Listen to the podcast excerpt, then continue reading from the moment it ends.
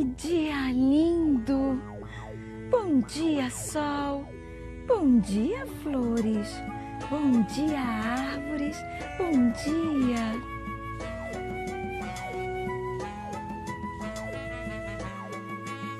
Oi, dona Preguiça!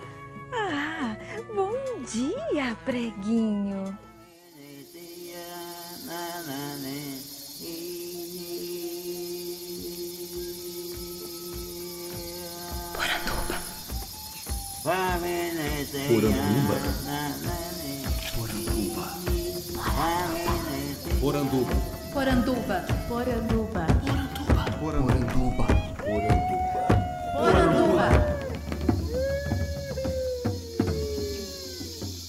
Bem-vindos à nossa Poranduba, o podcast sobre as histórias fantásticas do folclore brasileiro.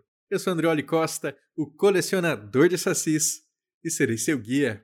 E no episódio de hoje tenho o prazer de falar aqui com Davi Matos, que foi o roteirista e o manipulador do boneco Preguinho no programa Catalendas, que fez muito sucesso no Brasil inteiro, mas foi produzido lá no Pará. Tudo bem, Davi? Tudo bem, Andreoli? Como está aí, meu amigo? Bons dias aí.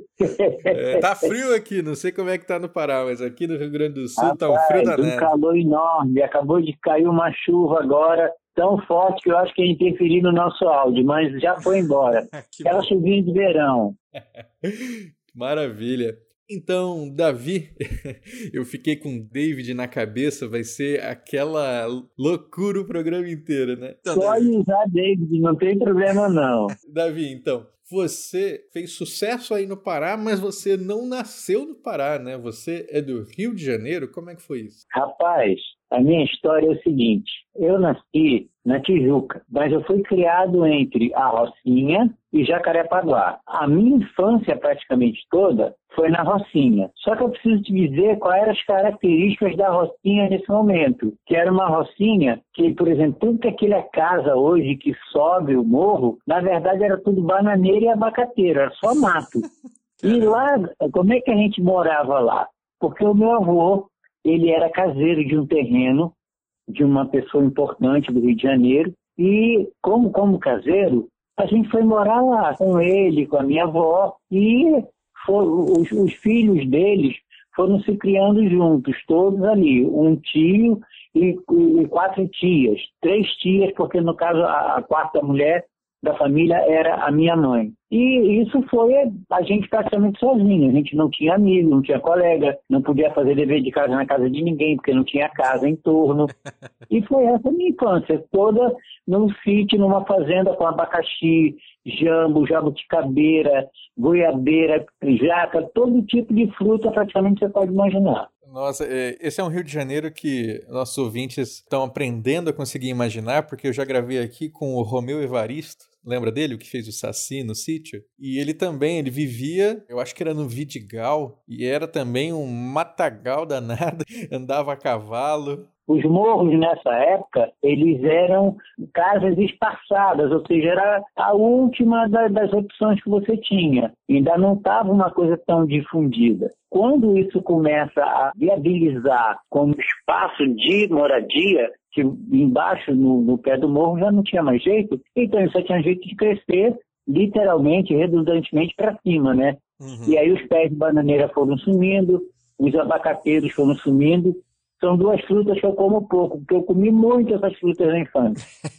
Imagina, às vezes não tinha muita comida em casa, banana assada, banana frita, Banana cozida, era banana de todo jeito, porque tinha praticamente todos os tipos de banana no quintal. E aí você foi crescendo do Rio de Janeiro, se formou ator antes de ir para o Pará? Não, não, eu, eu, eu bem que tentei isso, né? Eu tentei a Unirio duas vezes e não passei naquele teste de aptidão, né? Você faz um teste como ator, e tal. Mas se você não tivesse uma preparação antes da Cal, da qualquer cursinho desse em, em, em moda no, no, Rio de Janeiro, era muito difícil. E a gente era um grupo de atores amadores que tinha um grupo que não, não tinha feito espetáculo nenhum, mas que estudava texto. Como a gente não tinha espaço da casa de ninguém, a gente estudava no aterro do Flamengo, pra você ter uma ideia. Uhum. Mas aí assim, como é que vem essa ideia de um cara na Rocinha resolver se meter com arte. Porque o que você precisava fazer naquele momento, como dizia a minha avó, era o sonho dela, era fazer um concurso público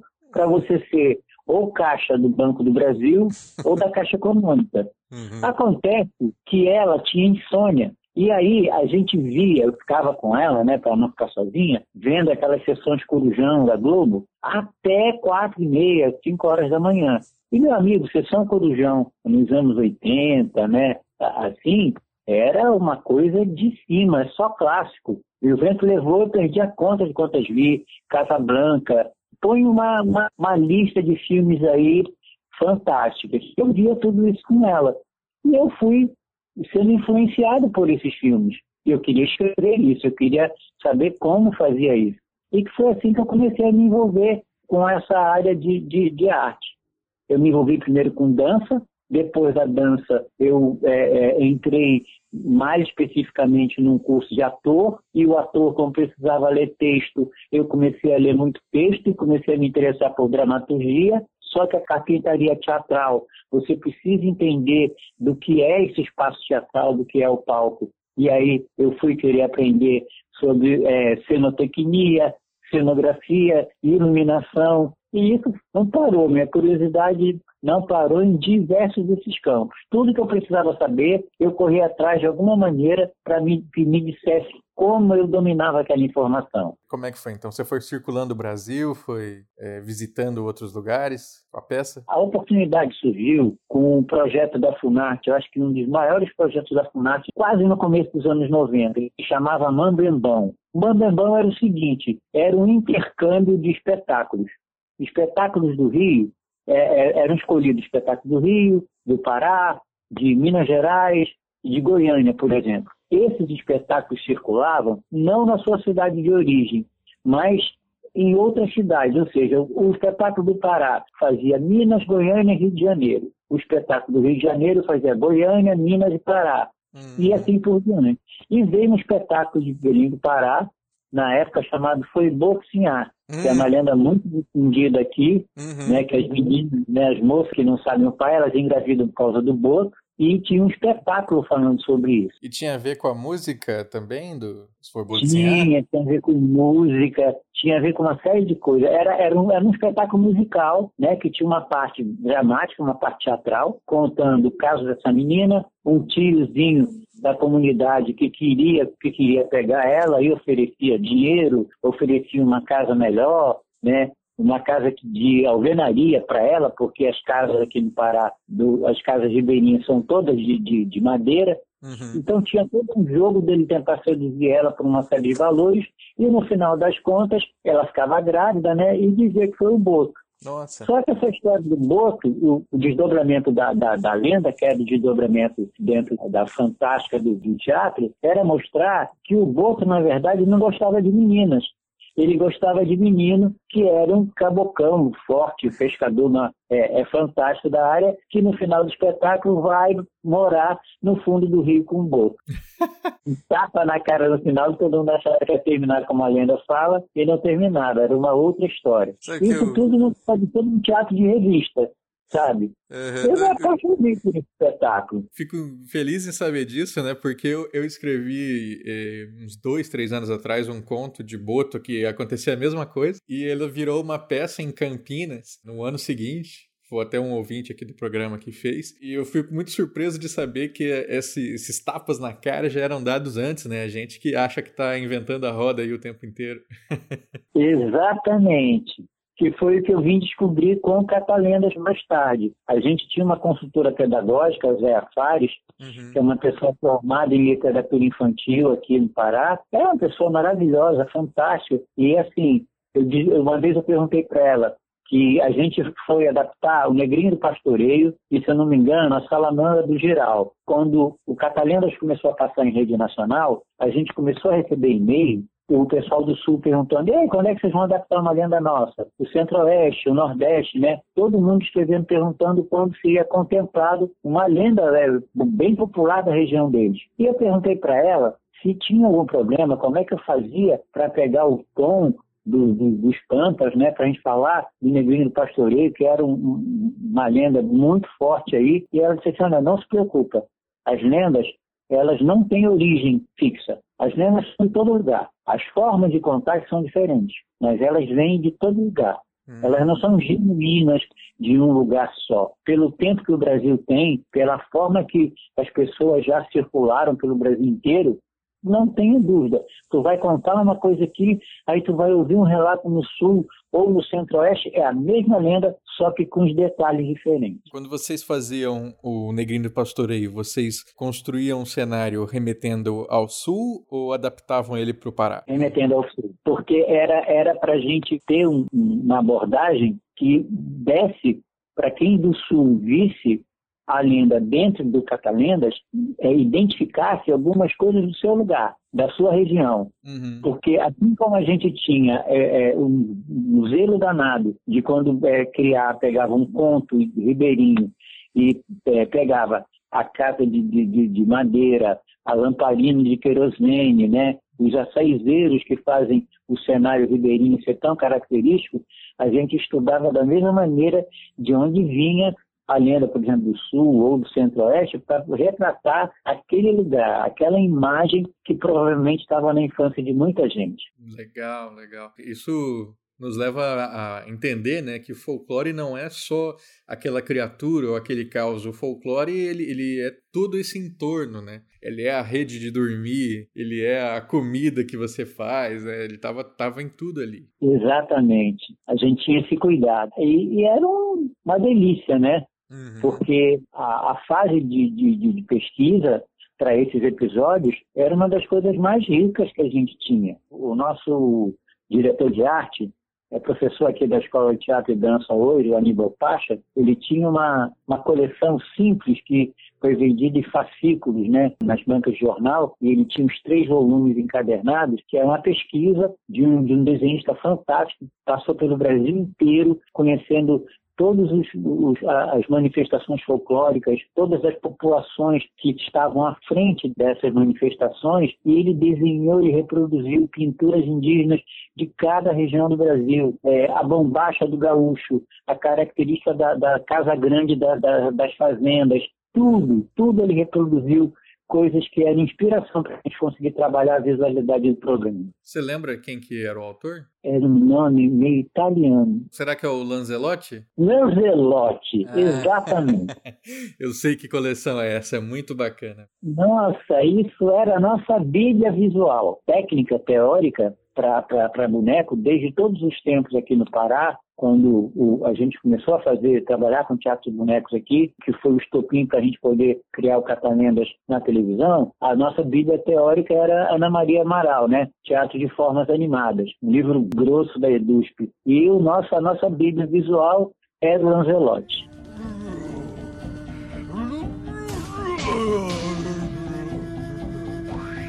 Ai, olha o bichão aí!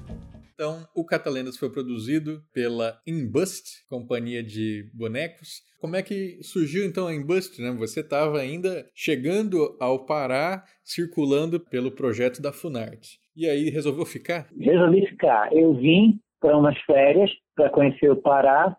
A realidade do Rio de Janeiro em relação ao teatro amador era muito desanimadora, porque qualquer espaço que você pleiteava na, na época, 88, 89, era uma burocracia danada e principalmente uma exigência de qualquer patrocinador que é, tivesse a possibilidade de produzir um, um, um espetáculo de um grupo amador, ter um nome global no, no, no elenco. A gente tentou montar Calígula, perguntavam na época se o José Maia estaria disponível para o papel do, do, do Calígula.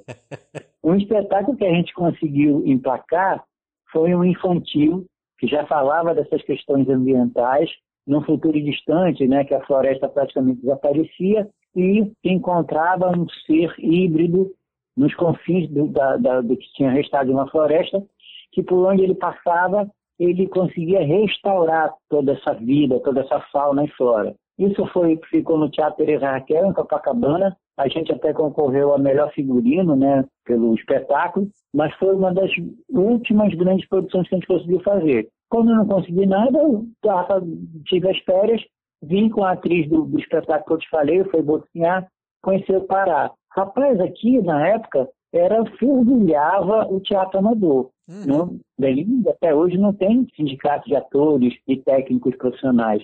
Então isso funcionava muito. O próprio espetáculo que eu tinha visto no Rio de Janeiro era de um grupo que era mais organizado de produção, assim, mais próximo de um profissionalismo, mas era um grupo de teatro amador que era o, o, o... ai meu Deus, me deu um branco agora, vou lembrar. Uhum. E aí eu vim com eles para conhecer. E quando eu vi isso aqui, eu falei, não, é aqui que eu quero ficar, eu quero aprender, eu quero ter contato, porque mesmo não sendo profissional, a produção na cidade ocupava teatros fechados, ocupavam praças, ocupava qualquer lugar, apartamentos, salas de, de, de apartamento, as pessoas faziam espetáculo dentro. E foi quando eu vim para cá. A vida artística no Pará, então, ela era muito movimentada? Muito, muito assim, deixou de ser um pouquinho, porque a maioria desses diretores desses grupos viraram professores da Escola de Teatro e Dança do SPA. E aí pegaram essa experiência prática e enveredaram numa carreira acadêmica, né? Uhum. São grandes nomes da, da teóricos do, do, do, teatro aqui. E nesse ínterim, eu vim, não voltei mais, fiquei aqui já no final de 90 para 91. Em 92 teve um grupo de teatro aqui, Usina Contemporânea Teatro, que viu um espetáculo de São Paulo, Teatro de Sombras, de Luz Negra, e aí resolveu montar um espetáculo, o Virando ao Inverso que era um espetáculo que os palhaços eram manipuladores e manipulavam bonecos em vários esquetes, em várias situações que só o boneco poderia viver. E como eu não cheguei sem emprego, a iluminadora, que era uma atriz da cidade, estava indo embora para São Paulo fazer especialização e disse assim, olha, tu vai iluminar o espetáculo. Mas eu, como assim? Não, eu te explico como é. Rapaz, ela me explicou numa tarde, à noite, quando o espetáculo aconteceu, já, já operei a mesa de luz. E assim eu me aproximei de teatro de bonecos. Primeiro na técnica e depois eu fui para a cena, né? E quando a, a, a companhia do, do, do, espetáculo dos bonecos, a companhia de todos contemporâneos, usina contemporânea, se desfez, os espetáculos pararam um pouco, eu falei assim, olha, vou montar um grupo para a gente poder se divertir. E, e a Embush, quando ela surge, ela surge para fazer esquete em bar, era espetáculo de bonecos, mas eram espetáculos com temáticas adultas, sabe? Era bem, muito engraçado, muito divertido. E assim, a gente tinha um público cativo num bar da época aqui chamado Goldfish, que a gente entrava no bar fazendo o que a gente queria. Vamos fazer boneco na sombra, fazia na sombra. Vamos fazer boneco ao vivo entre os clientes. Fazia ao vivo entre os clientes. Os donos piravam no, na ideia que a gente tinha. Não sei se você saberia me dizer, mas essa brincadeira de, de manipulação de bonecos, ela é, faz parte do folclore também há muito tempo, né? É uma, uma tradição muito antiga. Se a gente pegar a brincadeira do, do mamulengo, nossa, tá tudo híbrido, tudo se, se funde ali, da, da característica de como o, o, o mamulengo até hoje mantém um tom é, é, anárquico, crítico e ao mesmo tempo é folclore. E se você vai brincar é, de pesquisar a origem dele lá na senzala, né, quando o negro tinha um momento de folga, que os bonecos que ele criava, na verdade, era uma reprodução do senhor e do feitor, né? E que mesmo sem ninguém saber, o senhor ficava brechando, como a gente chama aqui, olhando lá pela fresta o espetáculo, rindo de como ele era representado pelos escravos, e até o feitor mesmo, às vezes, tiravam um momento de, de lazer de, diante disso, né? Ou seja, é, é raiz, né, cara? Isso é muito legal. Vocês já estavam em atuação há três anos, porque o Catalenda surge em 1999, né? Isso. A gente estava na temporada de um teatro aqui lindo, lindo, em homenagem a um grande maestro paraense chamado Valdemar Henrique. O teatro da, da cidade, com o nome dele, fica ao lado do grande Teatro de Benito Pará, que é o Teatro da Paz. E é um teatrinho pequeno, um teatrinho todo experimental. Não tem nada elétrico você tem que levantar a vara de luz na mão, é, para montar o palco você tem que carregar os praticáveis, ou seja, aquela forma é, bem é, é rústica, bem é, é, antiga de como o espetáculo era feito, das pessoas do teatro, todo o grupo se unindo para montar luz, para montar cenário, esse, esse teatro ele dá essa possibilidade. E aí a Praça da, da, da República, que é uma praça enorme aqui, é o ponte de todo mundo no final de semana. tem feirinha de artesanato, tem aqueles pais separados com dois, três filhos. E aí o que, é que nós vamos fazer com os filhos no final de semana? Levar para ver o que eles chamavam, né, considera até hoje, o teatro bonecos no teatro infantil. E a gente fazia meses de, de matinê aqui. Numa dessas temporadas, a gente fazia de manhã e fazia no fim da tarde, a diretora da, de programação da TV Cultura foi ver e convidou a gente para pensar com ela, ter uma reunião com ela lá, para pensar um programa que trabalhasse com os bonecos, que era a nossa especialidade, mas fazendo resgate de todo o, o lendário amazônico dentro da televisão. E foi assim que Catalendas começou.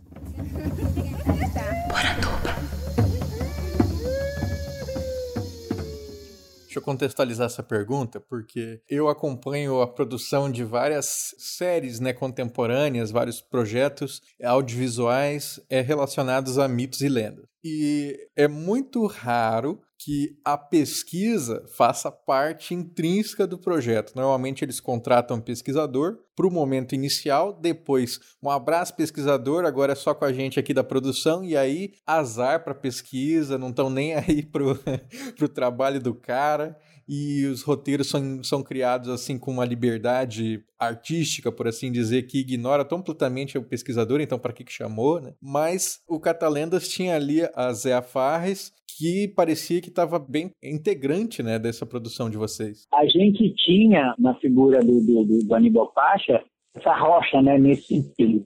Não tem como fazer o programa sem entender a pesquisa, uhum. porque era, era uma questão é, que era entre eu e ele. Eu fazia isso por parte do, do roteiro e ele fazia isso por parte da construção da visualidade dos episódios. E aí a gente se comunicava muito. E era tranquilo para mim fazer isso, porque já construía o texto pensando no sotaque da pesquisa que eu fiz, pensando no que o Aníbal já estava construindo visualmente, e para cada um dos personagens que eu escrevia, eu já escrevia não somente adaptando o caos original, mas também colocando nos personagens características para gente de voz, para cada um de nós fazer personagens específicos.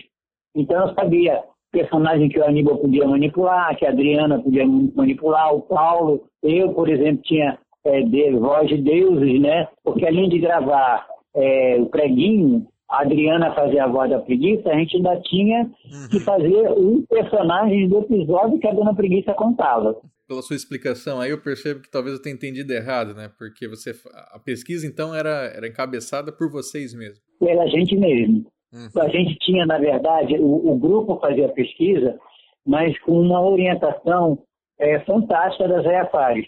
E ela estava com essa fonte, de onde, de onde o conto vinha. Etiologicamente, né, a gente fazia uma classificação desses contos. Era um conto ribeirinho, eram anedotas, que eram lendas urbanas. A gente classificava eles dentro de áreas. E dependendo da, da, da área que ele fosse classificado, por exemplo, se o, o, nosso original era um conto ribeirinho, todo o nosso material era feito com material regional. Hum. Que o ribeirinho se estivesse na frente da televisão, ia reconhecer a cabaça, ia reconhecer a casa de palafita. A visualidade era construída com um material específico daquela região da onde o, o, o, o conto original havia sido elaborado. E como é que era a relação de vocês com o Roger? O Roger, ele seguia, ele, ele fazia algumas modificações enquanto diretor? Como é que era essa dinâmica? O Roger, ele era o, o nosso elo que a, a indústria é um grupo de teatro, né? E o Roger era, foi a pessoa escalada pelo, pelo governo do estado, via a TV Cultura, para dirigir o programa Catalendas.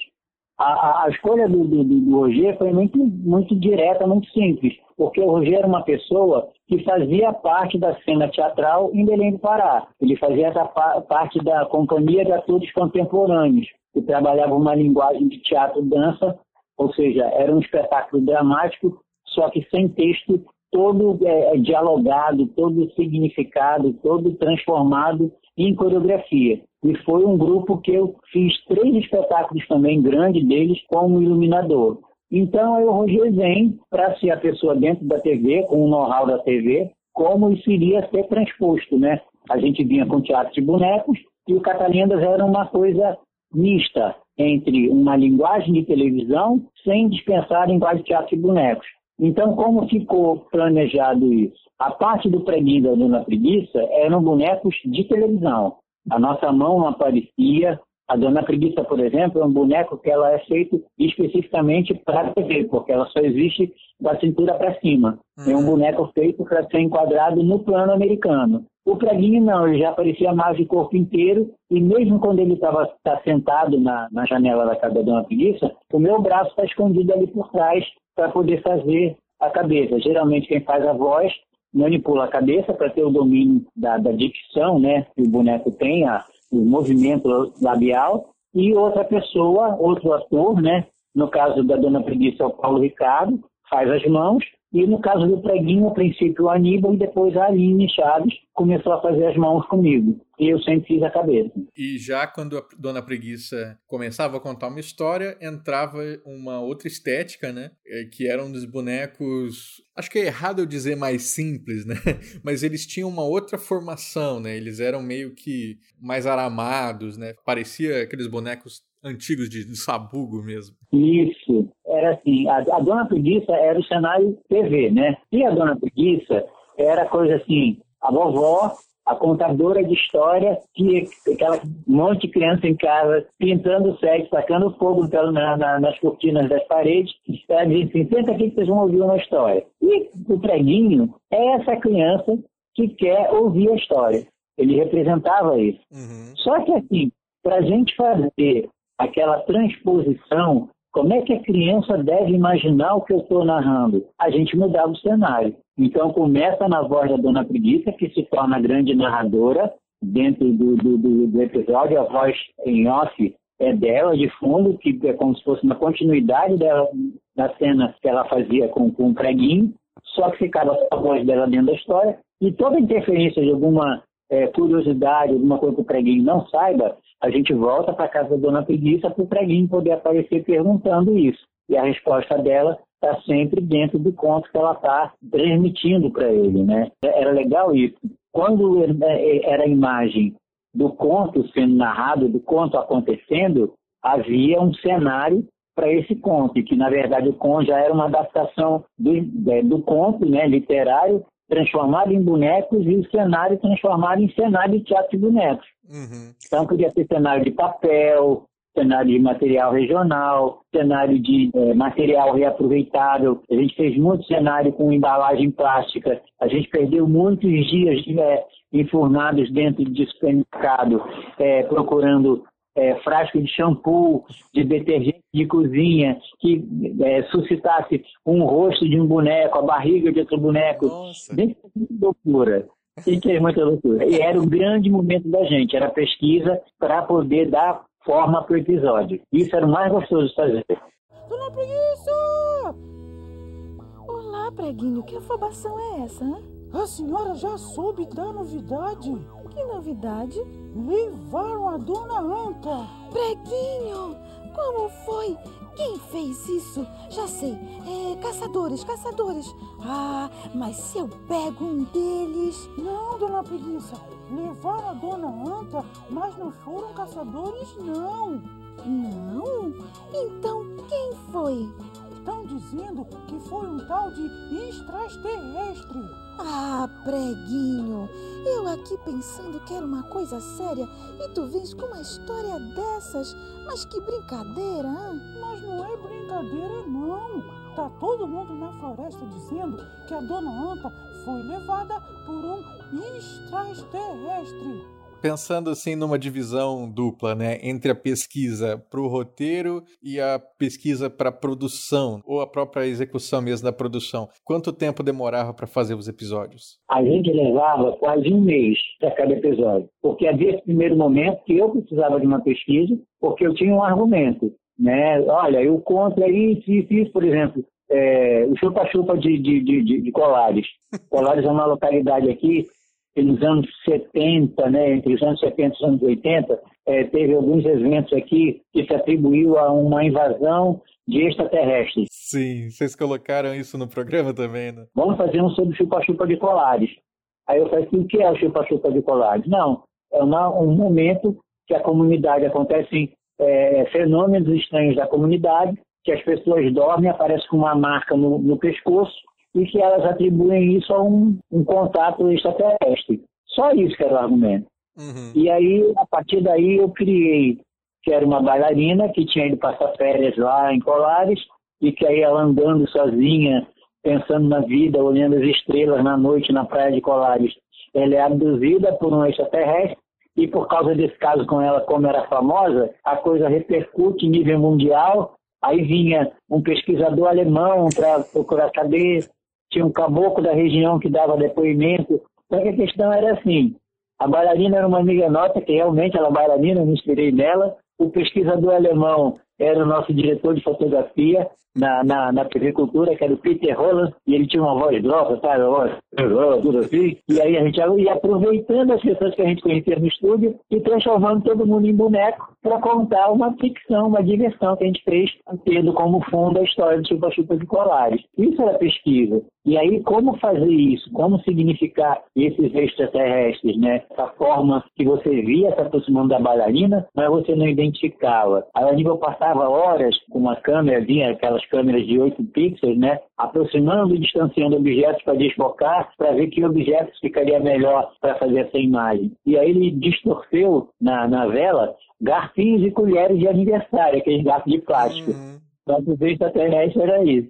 Então, essa pesquisa era muito legal. A gente descobria coisas catalendas que a gente usava nos espetáculos no teatro e encontrava coisas no teatro que a gente reproduzia dentro dos programas de televisão. Cada episódio demorava um mês. E cada temporada tinha quantos episódios? Por volta de uns 12, 13 episódios. E como a gente fazia um por mês, às vezes tinha mês que a gente pegava mais simplesinho, que dava para construir dois episódios em um mês. Uhum. Era muito raro às vezes acontecia de ter alguma gravação que a gente tivesse que cancelar e aí depois a gente dava uma continuidade maior na produção e aí num mês só tinha só para gravação de três episódios prontos, direto, sabe? E sempre assim, primeiro passando o argumento por mim, eu extenuava uma semana, estourando uma semana e meia de pesquisa, e aí mais uma semana escrevendo. Quando ele estava pronto, levava para uma reunião de produção, com o Roger, o Aníbal, toda em dois,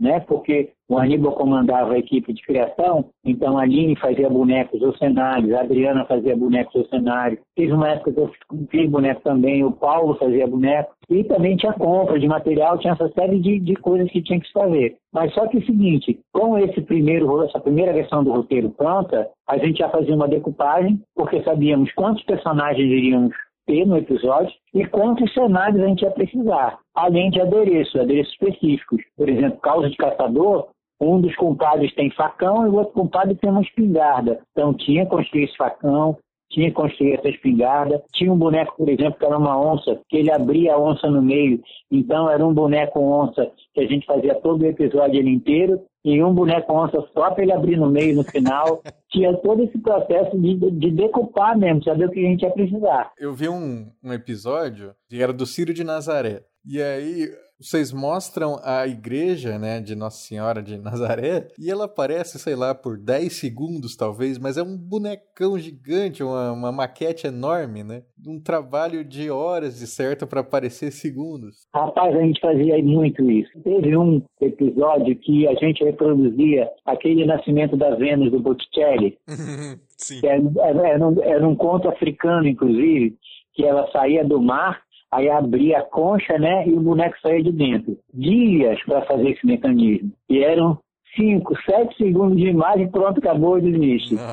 Nesse episódio do Sírio, tinha um que era o carro das promessas, que você vem com as crianças vestidas de anjinho, uhum. e dentro do carro, tudo que as pessoas alcançaram de, de, de, promessa, por exemplo, se curou a perna, vem uma perna de cera dentro do carro. Se o braço quebrou, vem um braço. Se conseguiu uma casa, né? vem uma casa de cera né, transforma em cera para isso ser queimado depois, essa, essa promessa ser queimada. A gente fez o carro todo, com todos esses objetos dentro.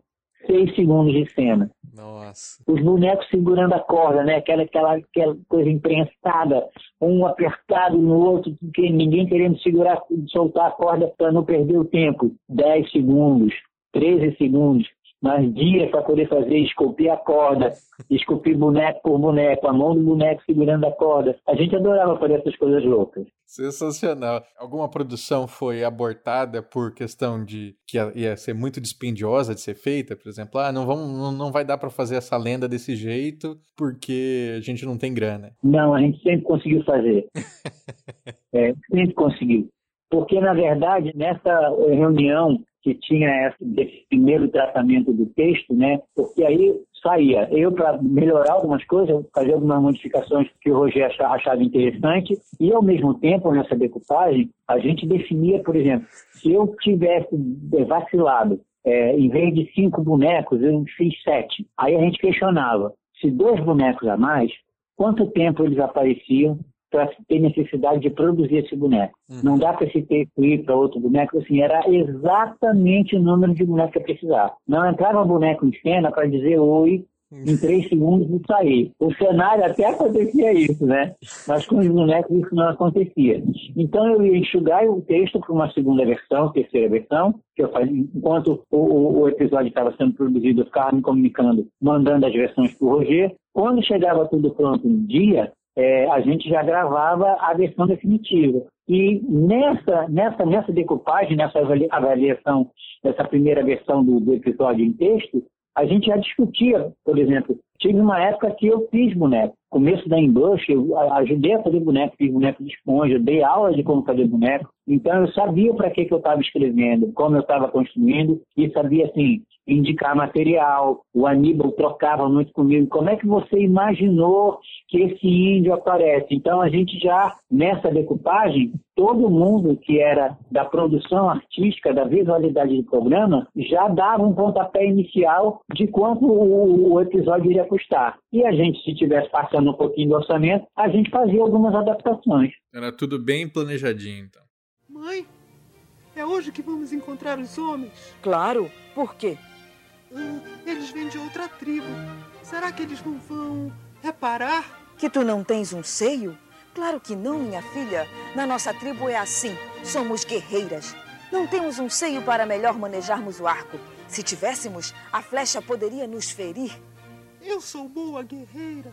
Das melhores. E quando crescer, vai ser melhor ainda. Não se preocupe.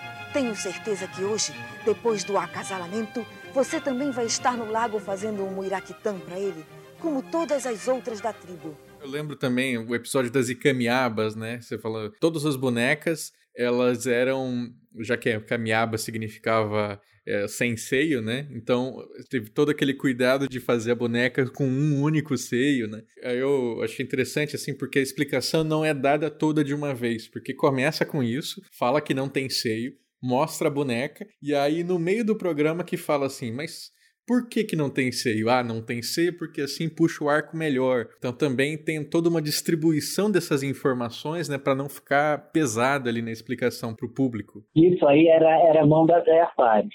Uhum. Ela me ensinou muita coisa. Né? Logicamente que eu entendia, dentro do meu procedimento técnico com o roteiro, em que momento eu iria botar essa informação que ela me dava. Mas ela dizia, olha, essa informação é importante por causa disso, disso e disso. Por exemplo, é, durante a, a, as viagens da Inbush, fazendo espetáculos pelo interior aqui do Pará, eles chegaram numa localidade que os, é, tinha uma família que fazia artesanato com argila, né?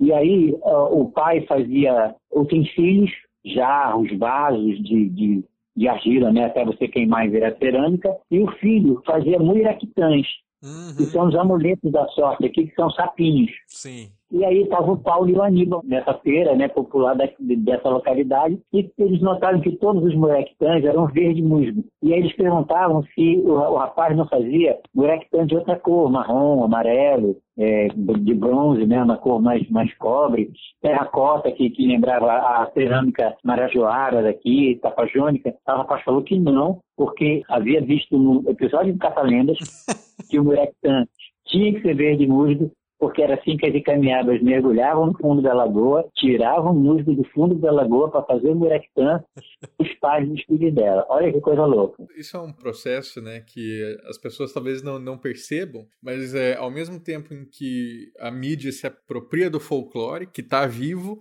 ela também o retroalimenta, né, e faz com que esse folclore permaneça é, encontrando outras pessoas, né? Exatamente. Tem um processo que a Zéia fala muito disso, a irmã dela, a Bel Fares também fala, ela analisa num artigo dela o, o Catalenda, né, a formação que o Catalenda deu. Primeiro ele tira do imaginário, da, da narrativa oral, transforma numa escrita, que é um roteiro, leva para a televisão, que é um discurso televisivo com todas a, toda a parafernália técnica, você passar três, quatro horas para fazer a eliminação de uma cena para começar a gravar um espetáculo, um programa de bonecos.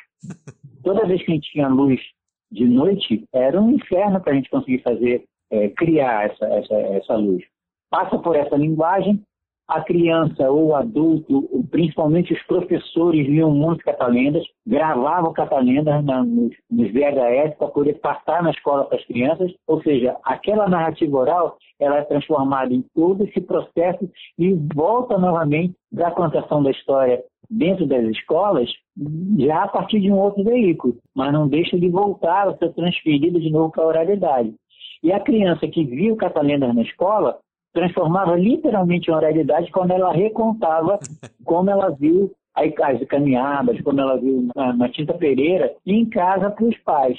Olha que louco. Falo isso também para os nossos ouvintes, né, que estão aí produzindo. Tá aí também a importância da gente ter esse respeito pelo material original, né, pelo material contado pelo povo, porque as pessoas vão recontar a partir da sua produção. E se elas recontarem uma produção que foi respeitosa, que acompanhou ali todas as informações mesmo que o povo conta, esse folclore só vai permanecer mais vivo. A cada coisa que você coloca, eu tenho um exemplo dentro do Catalenda. Por exemplo, esse respeito feito pela fonte original. A gente teve uma época de um boom aqui de curta-metragem com boneco, com pessoas, é, com, falando sobre, fazendo adaptação da, daquela história da moça do táxi. Você já ouviu falar? Já, já, assim, caroneira, né? Que pede carona e some. Quando ela faz aniversário, né? Ela, tipo, reencarna, aparece na porta do cemitério, pega um táxi e o presente de aniversário dela dá uma volta pela cidade, né? Aí no final os ouvintes que não, não têm ideia, no final ela pede para o taxista deixar na frente da casa,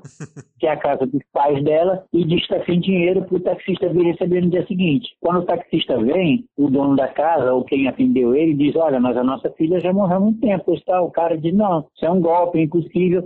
E ele fica nervoso, o pai pede para ele entrar na casa, que ele vai dar um copo d'água para ele, e quando ele olha para a parede, está a foto lá da menina que ele transportou. E aí o grande fechamento, né, o pai diz, olha, mas ela já morreu há tantos anos. Tem um cemitério aqui, Belém do Pará, com o túmulo dela, tudo isso. E não é pouca gente, pouco taxista que deu carona para ela. Quando a gente reproduziu esse, esse episódio, primeiro, o material era como era uma lenda urbana, ele era muito próximo do que a gente usa no dia a dia industrializado. Então a gente fez ele todo em EVA. Hum. Lá foi ao cemitério, fotografar o rosto dela, pegar os traços do rosto dela, pegar matérias com o rosto dela, né? Eu estudei essa, essa romaria que tem no dia de finados para ir lá, para vê-la, essa coisa toda.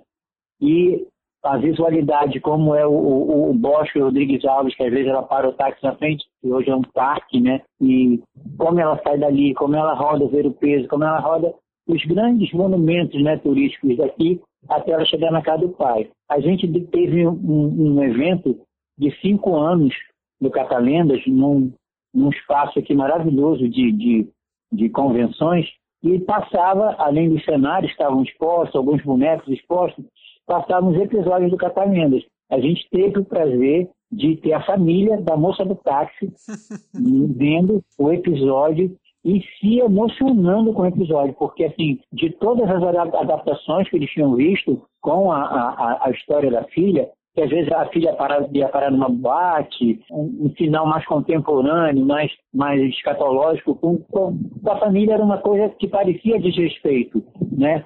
E quando eles viram a história, é exatamente como se conta. Qual era a inovação aí? A inovação era nós, nós somos, todos nós é, envolvidos no Catalendas, é, exceto o Roger talvez, mas nós somos educadores. Aníbal, eu, Aline, Adriana, Paulo Ricardo. Então, é, onde era o nosso viés educador, por exemplo, só para te dar um exemplo com a moça do parque, era o professor pegou o episódio, vai passar na escola, o EVA é um material, nossa, que tem quilos na escola para você trabalhar.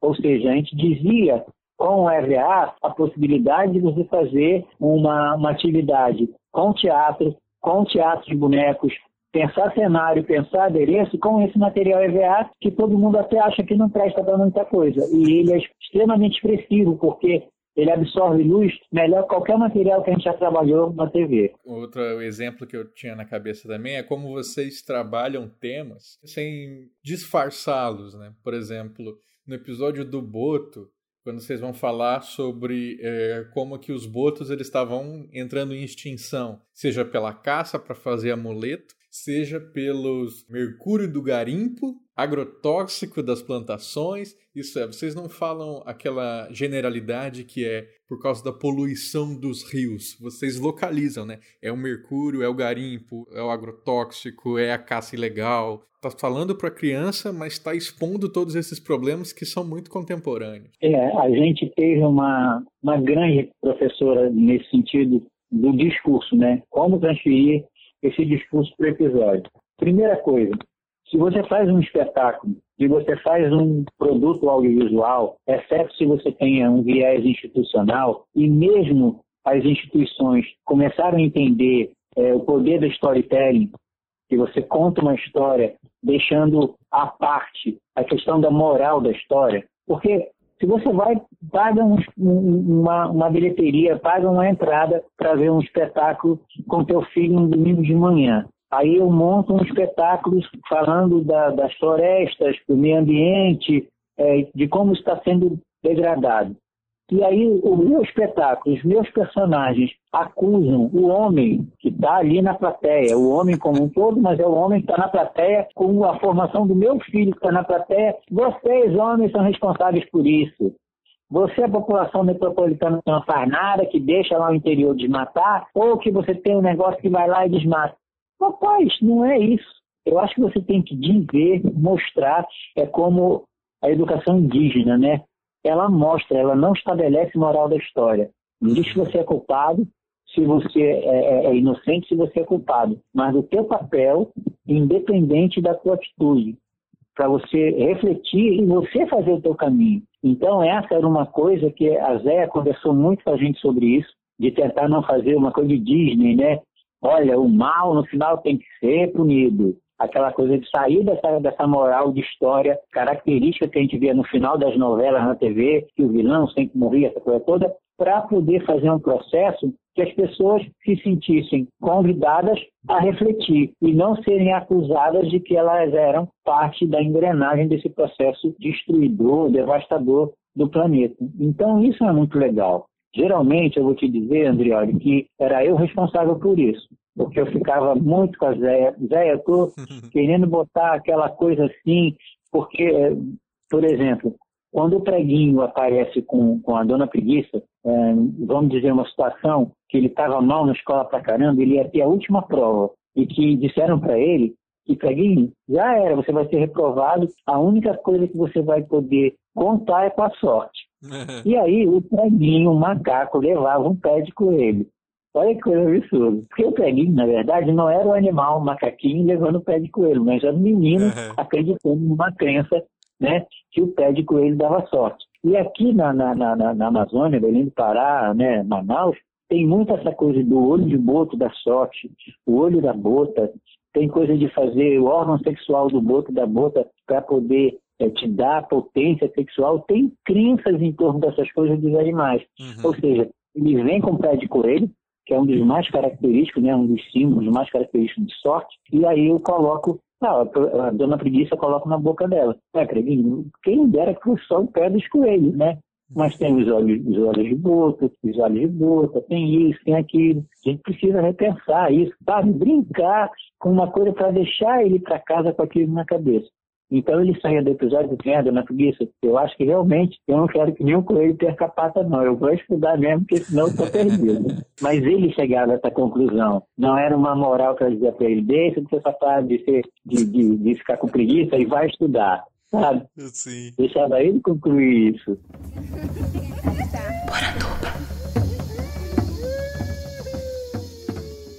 Mais um elemento que muita gente lembra também do Catalendas é o quanto ficou com medo, né, de alguns episódios. Como é que vocês lidavam com essa questão do medo, né? Porque eu que conto história de saci em escola, já tive que lidar às vezes com professoras ou, ou mães, né, que perguntam assim, ah, qual que é o objetivo de assustar a criança? Então, era uma preocupação de vocês? Não, não porque a gente fazia assim, o nosso universo é o universo do boneco. Né? Então a gente sempre encontrava uma forma de fazer com que esse universo fosse é, é, representado dentro da característica maior que o boneco tem. Ele vai, vai sair por um, por um lado poético ou não. Né? E, por exemplo, a, a grande maioria dos contos urbanos, eles são contos de terror.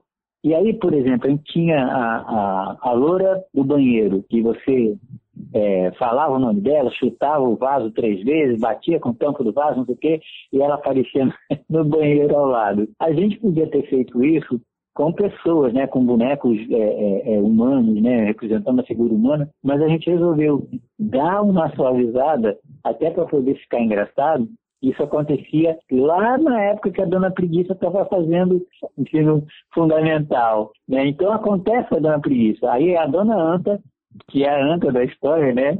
é a leva que acredita nessa história de chamar chama aqui de Maria Sangrenta, e é com a dona Anta que isso acontece, né? E aí a dona Preguiça vai, acolhe ela no final, não sei o quê. E esse é o, é o grande processo. É, é não tem como você mudar num conto urbano de terror o susto. Então a Matinta Pereira precisa disso. É, a mula sem cabeça precisa disso. Agora, os bonecos são muito fofos. Não é um boneco realista. Primeira versão da, da, Dona Preguiça que a gente fez, pra você ter uma ideia do cuidado que a gente tinha, primeira versão da Dona Preguiça, ela não era de pelúcia. Ela, ela era desse material, basculho, que é aquilo que emenda dos cabos de vassoura para você limpar os cantos da casa perto do teto, tirar uhum. teia de arame, essas coisas assim. Rapaz, ela ficou linda que a gente comprou vários basculhos e foi fazendo ela, Aníbal fazendo uma coisa absurda. A maquiagem dela ficou perfeita. Quando a gente fez o teste de vídeo, parecia que tinha empalhado uma preguiça de verdade. Aí diz, não, não pode ser isso. Esse boneco não vai, vai, vai parecer empalhando num boneco aqui, tem que ser outra coisa. Então a gente foi chegou na pelúcia para poder suavizar. Ela tem as características é, de, de pelagem, né, de pintura de pelagem que a preguiça tem, mas ela tem a suavidade do material que é a pelúcia. Um episódio, por exemplo, que só com boneco dava para fazer dessa forma, né? Que é o do Mapinguari, que o Mapinguari come a cabeça de um boneco. e aí tem um, um, pauzinho né, ali ligado na cabeça do boneco que ele sai e deixa só o corpinho para fora. E é isso que eu, que eu, que eu tô dizendo para você, mostrar o truque. O Mapinguari pega a cabeça do câmera, mas o que é o pescoço do câmera? É o palito de churrasco que é a base do boneco. Uhum. Aí tu diz assim, é como o mágico que erra o truque e deixa transparecer como é que ele fez, é essa brincadeira ali do, do, do, do Mapinguari. Ah, não é de verdade, é um boneco ao palito de churrasco ali aparecendo. sabe? Uhum. E, e, e, a brincadeira ali, o que a gente apostava era a coisa de como é que a gente suaviza a coisa no final. Quando a, a, a espanhola, né, a pesquisadora espanhola, vai tirar o espinho do pé dele que ele fica uh, apaixonado por ela no final. Essas brincadeiras que não havia no texto original. Havia o texto em português normal e a Adriana de brincadeira. E se a gente fizesse essa pesquisadora aqui como espanhola? E aí faz um gromelô, brinca, né? De um sotaque espanhol em cima da, da fala. O pesquisador, chefe da, da, da, expedição, ele fala uma coisa como se fosse uhum. o, o estereótipo do inglês, né? E assim a gente ia brincando. Então, mesmo com a aparição do, do Mapinguari, já tinha elementos nesse episódio que diziam assim, olha, isso vai ser uma comédia. E apesar dele comer a cabeça do câmera, é um dos episódios mais engraçados a história do fígado dentro da barriga dele começar chamar uma pinguari. Sim. Tem coisas que a gente foi aproveitando. Para cada relato né, de casos de caçadores que passaram por uma experiência de estar perto de uma pinguari, eu fui aproveitando coisinhas interessantes que eu podia transformar, no, no, dar um tom de humor dentro do episódio. Essa do, de comer um pedaço do encantado, né? Isso é clássico. Isso tem no, a, o próprio Macunaíma, né? Ele come um pedaço da carne do, do curupira e aí o curupira vai perseguindo ele desse jeito, né? Ele fala: "Cadê minha carne?" Aí ele, ele vai encontrando assim por causa do grito que a carne dá no estômago do Macunaíma. Então muito bacana. Ela preparava outro tranquilizante quando o Pedrão foi atacado. Primeiro, o Mapinguari comeu a câmera, depois a cabeça dele. Nesse momento, Sofia deu outro tiro.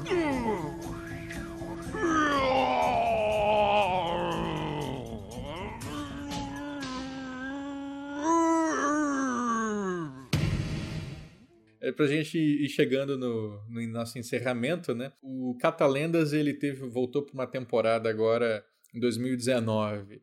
É, você chegou a ter algum envolvimento com ela? Como é que foi? Teve os primeiros quatro episódios.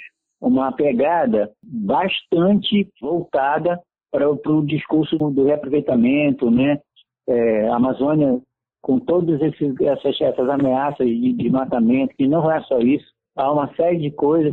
Então foi um, um processo assim bem voltado, as histórias bem voltadas para essa nova essa nova roupagem, né, que o Catalina está tendo. Mas ela é mais é mais, é mais rápida, ela é mais dinâmica. É, agora, ao invés de um episódio um mês, elas são gravados três ou quatro episódios, ou seja, é, todo aquele tempo de pesquisa que a gente tinha antes, isso já não acontece mais. Ele está mais é, dentro de um processo comercialzão, sabe? Uhum. É, produção para TV e temos que dar conta de tantos episódios por tanto mês. E essa foi uma das coisas que me fez eu. Sou da velha guarda, né? Eu acho que não dá para a gente levar, pegar a história que o programa tem, né, com todo o histórico, com todo o passado que o programa tem, do tempo que ele tinha para a gente construir tinha que gravar uma segunda-feira, nove da manhã. Às três da manhã me davam um, um, um tilt, me davam um formigueiro.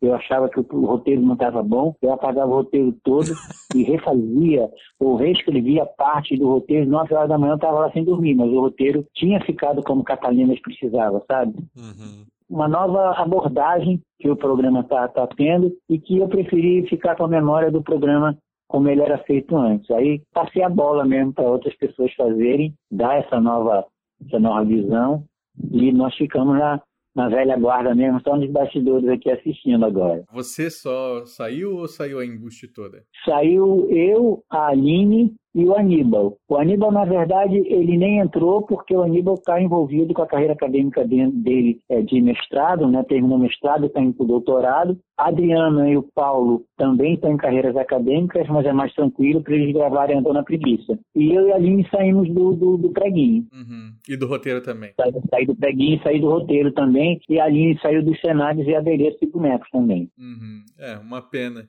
Você, então, foi bem atuante entre 99 e 2013, tá certo? Isso. Mais de 100 episódios e a partir do terceiro ano, transmissão nacional. Exatamente, que foi como a gente chegou aí no Sul, chegou no Centro-Oeste, chegou em todos os lugares. Agora tu imagina, Andrioli, é um carioca, chegou de 90 para 91 em Belém do Pará, que cai um projeto desse fantástico para poder falar disso, se transforma, a avó queria que ele fosse caixa da Caixa Econômica do Banco do, do Brasil se transforma em roteirista e vira roteirista de um programa como esse e começa na transmissão local aqui em Belém, né? E depois a, o sinal da antena vai ampliando, começa a chegar em outras comunidades do, do, do interior do, do, estado aqui, ganha rede nacional e hoje o programa parece estar na África, tem vários lugares. Nossa. É muito louco, cara.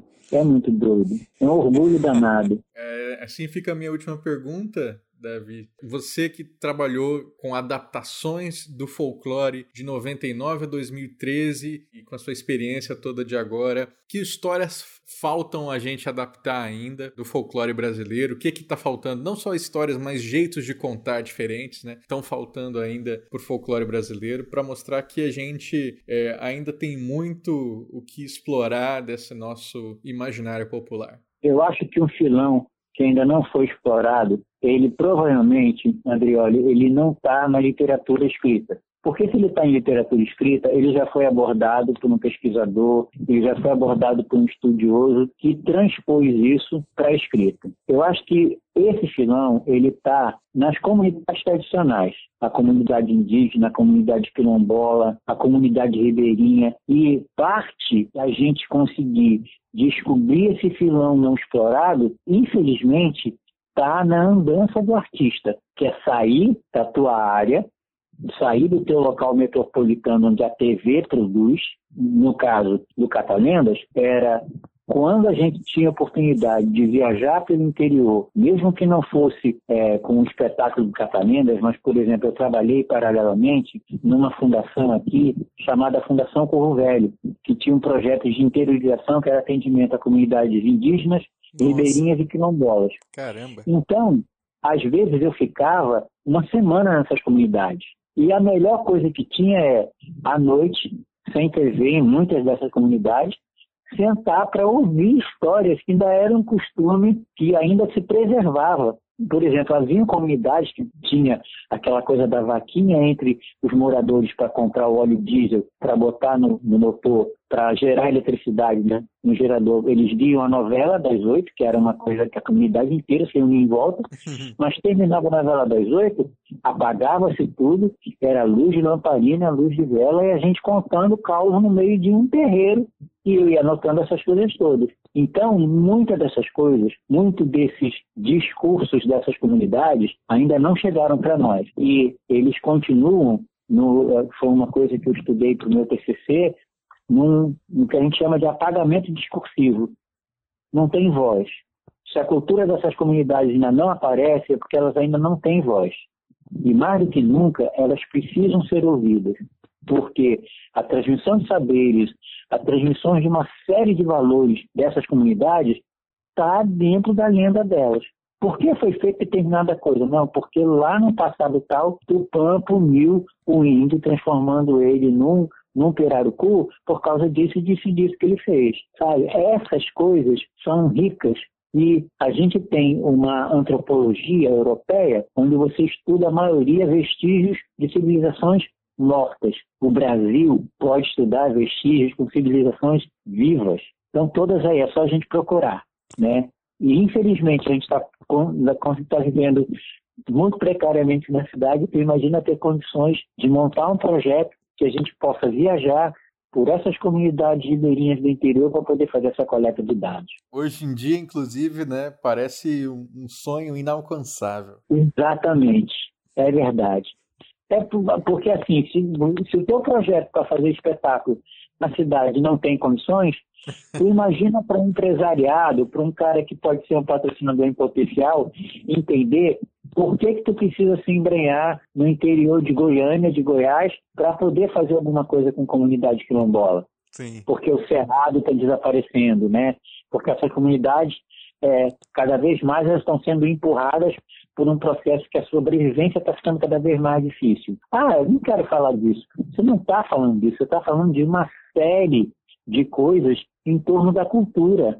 E, e a cultura está preservada em muitas comunidades que não tem mais a figura do griot, que é o que detém a memória de toda, todas essas comunidades, que ele funciona muito no Nordeste, por exemplo, mas tem lugar que não tem o griot. Então, como isso está se perpetuando? Por exemplo, a gente tem muita comunidade, fica uma hora, uma hora e meia de, de Belém. E a preocupação dos, da, das lideranças dessas comunidades é que a juventude não quer dar continuidade à forma que a comunidade tinha uma manifestação de um carimbó, de um samba do cacete, né, samba de crioulo, como ia para a mata para tirar o tronco, para fazer o, o, o, o tambor, para fazer. Não quer fazer.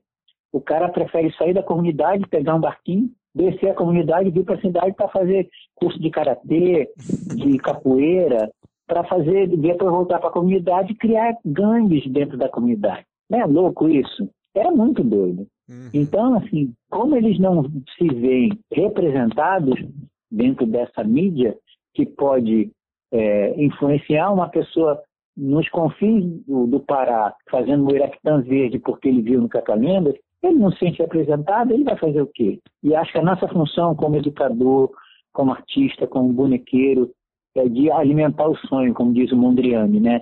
Na carta das responsabilidades da, do artista. A gente precisa alimentar o sonho, porque senão fica difícil. Maravilha, Davi. Eu agradeço demais a sua participação aqui. Eu tenho certeza que os ouvintes é, tiveram um prazer gigante em te escutar. Eu queria que você se despedisse da gente dizendo que você vai, mas volta. maravilha, maravilha.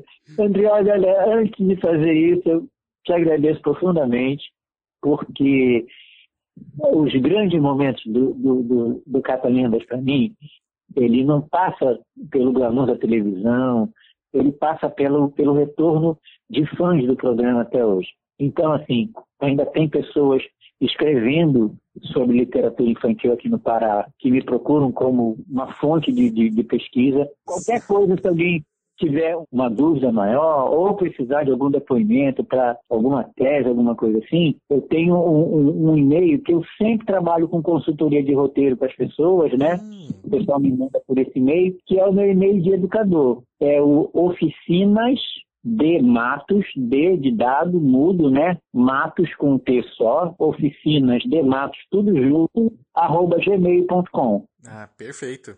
Show de bola. Aí se precisar, é, é, por exemplo, ah, eu estou com algum professor, algum educador vendo a, a, nossa, nossa entrevista, né? Poxa, eu queria alguma, alguma publicação de bonecos, alguma coisa de bonecos que eu leio, como é que é? Com esse e-mail eu tenho um arquivo de coisas que eu posso estar compartilhando com vocês, né? Que na verdade não, e pode me procurar no, no, Facebook também. A minha imagenzinha que aparece é a minha assinatura, Davi Matos.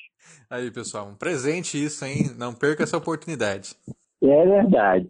Eu estou por aqui. Então, sem delongas, para todos que esperavam, eu vou te contar como é que eu nunca esqueci a voz do preguinho. Porque o Catalendas era gravado na TV Cultura, que é uma, uma instituição estatal, né? E aí a gente tinha é, novembro, mais ou menos, parava de gravar, então a gente ficava dezembro, janeiro, fevereiro, iníciozinho de fevereiro a gente começava a ter contatos para voltar a gravar em março. A noia era, eu e a Adriana, como é que a gente lembra, e, meu Deus, três meses que eu não faço a voz da preguiça, três meses que eu não faço a voz do preguinho, como é que eu faço isso? Então a gente tinha uma frase, criou uma frase disparadora. A Adriana tinha dela e a minha era sempre essa. Deixando lá preguiça, eu acho que hoje eu não vou sair de casa. Quando eu falava essa frase, eu lembrava todas as pausas respiratórias, o falsete do preguinho como ele era feito. E aí, meu amigo, era um abraço, porque botava o boneco na mão, parecia que ele estava vindo de alguma dimensão, incorporando em mim novamente. E aí ele chegava, logicamente, no clássico do Eu vou, mas eu volto. Maravilhoso. Ai, ouvintes, muito obrigado, Brioli, muito obrigado. É sempre bom lembrar dessas histórias. E parabéns pelo programa, parabéns pela audiência. E qualquer coisa, eu estou por aqui. Maravilha. Valeu, pessoal.